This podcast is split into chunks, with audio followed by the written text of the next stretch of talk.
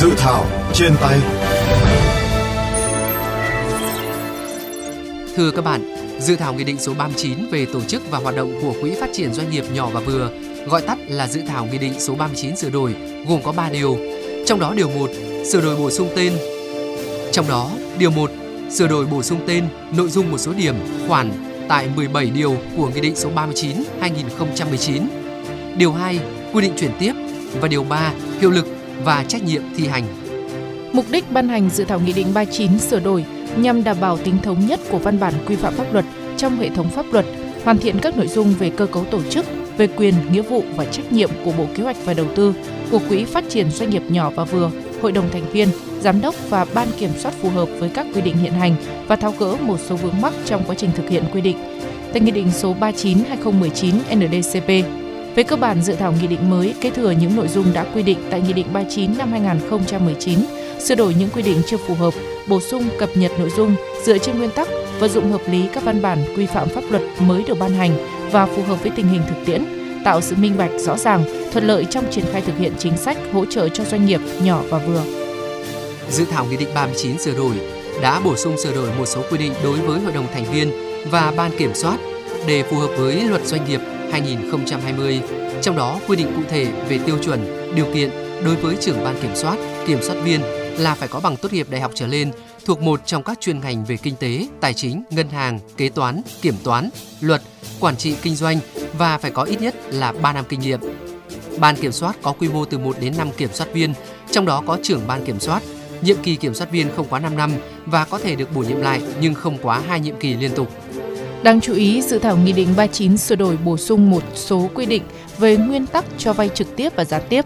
Theo đó, doanh nghiệp đã được vay vốn của quỹ, nếu đã hoàn trả hết nợ gốc và lãi tiền vay đầy đủ, đúng thời hạn thì có thể được xem xét cho vay đối với dự án, phương án sản xuất kinh doanh mới từ nguồn vốn của quỹ. Mục tiêu của quỹ là hỗ trợ cho khu vực doanh nghiệp nhỏ và vừa, cần đưa nguồn vốn tới nhiều doanh nghiệp để phát triển, hạn chế một doanh nghiệp trong cùng một giai đoạn vay vốn giàn trải cho nhiều dự án, phương án sản xuất kinh doanh.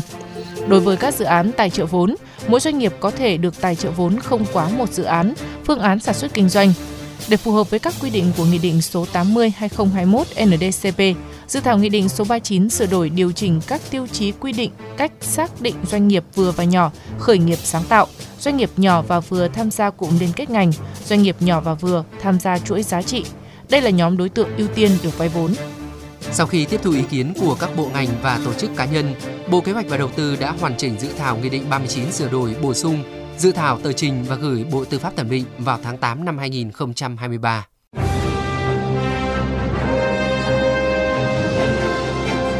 Tiếng nói lập pháp Thưa quý vị, Quỹ phát triển doanh nghiệp nhỏ và vừa hoạt động chủ yếu dựa vào nguồn vốn ngân sách nhà nước và việc kiểm soát hoạt động cho vay rất quan trọng. Dự thảo Nghị định 39 sửa đổi có những quy định trách nhiệm cụ thể như thế nào đối với ban kiểm soát. Phóng viên Hải Hà đã có cuộc trao đổi với đại biểu Quốc hội Phạm Văn Hòa, Ủy viên Ủy ban Pháp luật của Quốc hội về nội dung này. Ông đánh giá như thế nào về sự cần thiết quy định trách nhiệm quyền hạn của Hội đồng thành viên, Ban kiểm soát, Quỹ phát triển doanh nghiệp nhỏ và vừa tại dự thảo Nghị định 39 sửa đổi?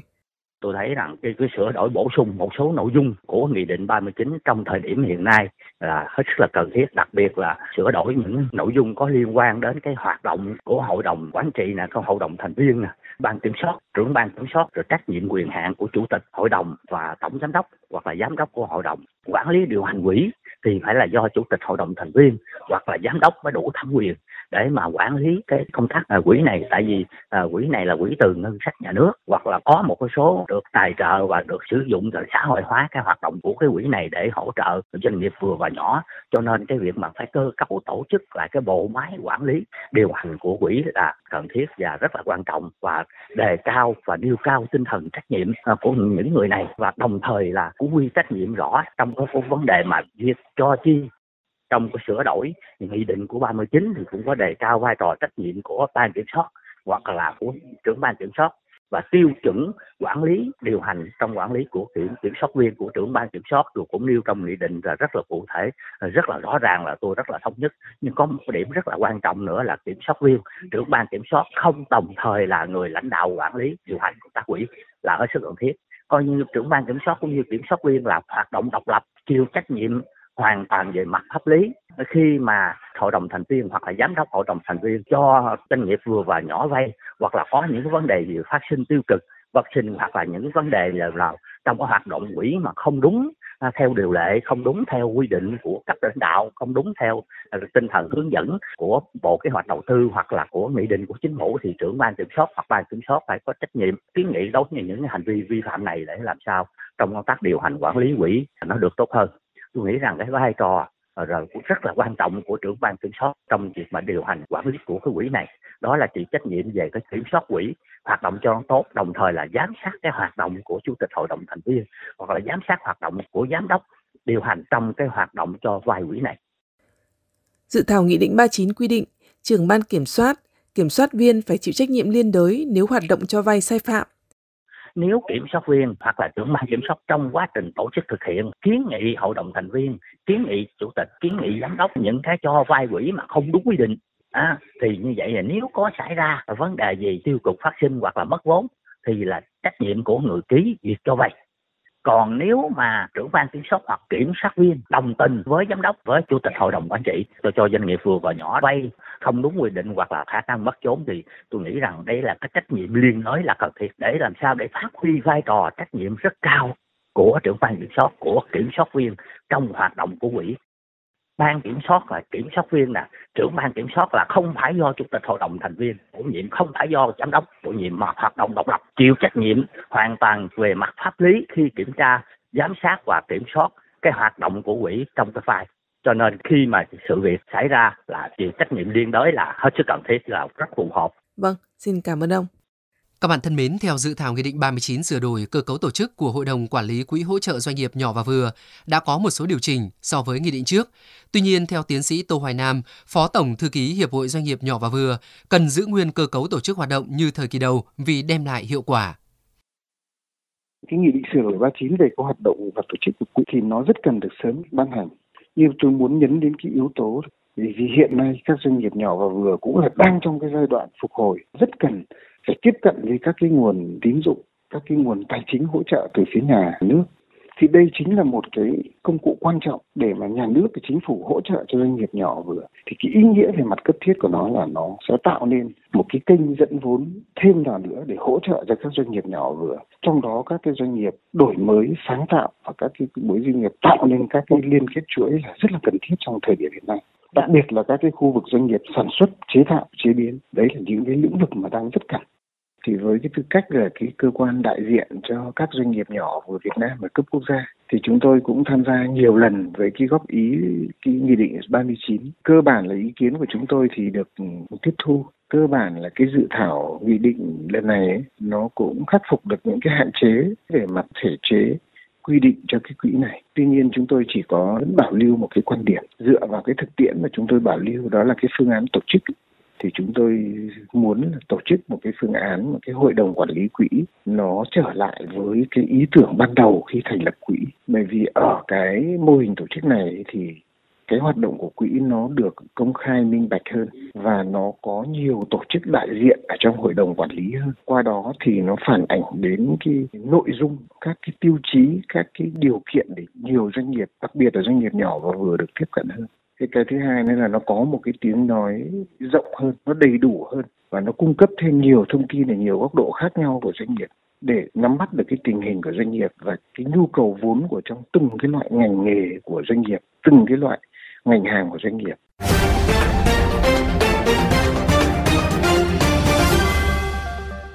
Thưa các bạn, những quy định về điều kiện cho vay vốn trực tiếp, gián tiếp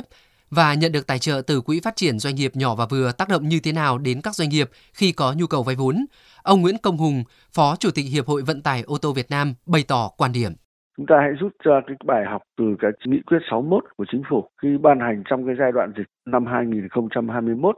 Đấy là các doanh nghiệp muốn được hưởng cái trợ cấp hay hỗ trợ của nhà nước hay được hưởng các gói vay ưu đãi thì phải không có nợ xấu, không có nợ thuế, không có nợ bảo hiểm xã hội. Lập tức là tất cả các doanh nghiệp là tê liệt và ngay trong cái giai đoạn đó tôi nhớ đã có khoảng 74.000 đến cho đến 84.000 cái doanh nghiệp là đóng cửa giải thể phá sản. Đối với ngành vận tải taxi thì trước dịch thì chúng tôi có khoảng hơn 200.000 cái phương tiện đang hoạt động. Đến bây giờ còn lại có khoảng hơn 100.000, mất đi khoảng gần 100.000. Tại Hà Nội số lượng xe taxi thì trước dịch có khoảng gần hai vạn cái xe thì đến nay chỉ còn có một vạn ba đấy đây là cái thứ nhất cái thứ hai ra hiện nay các doanh nghiệp ta đang phải gồng lên để người ta trả cái nợ dư nợ của dịch bệnh thì ở đây chúng ta phải đặt một vấn đề, các doanh nghiệp người ta đã gồng mình lên, người ta lo trả nợ.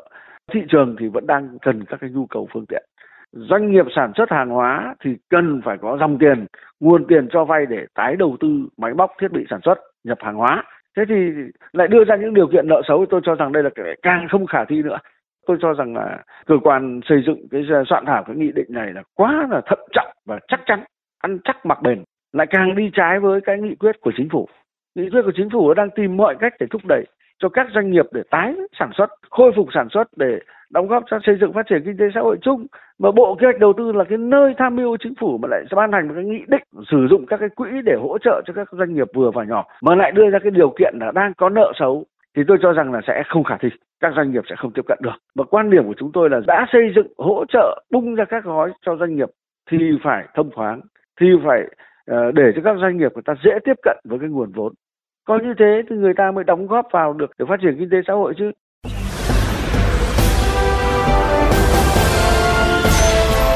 góc công dân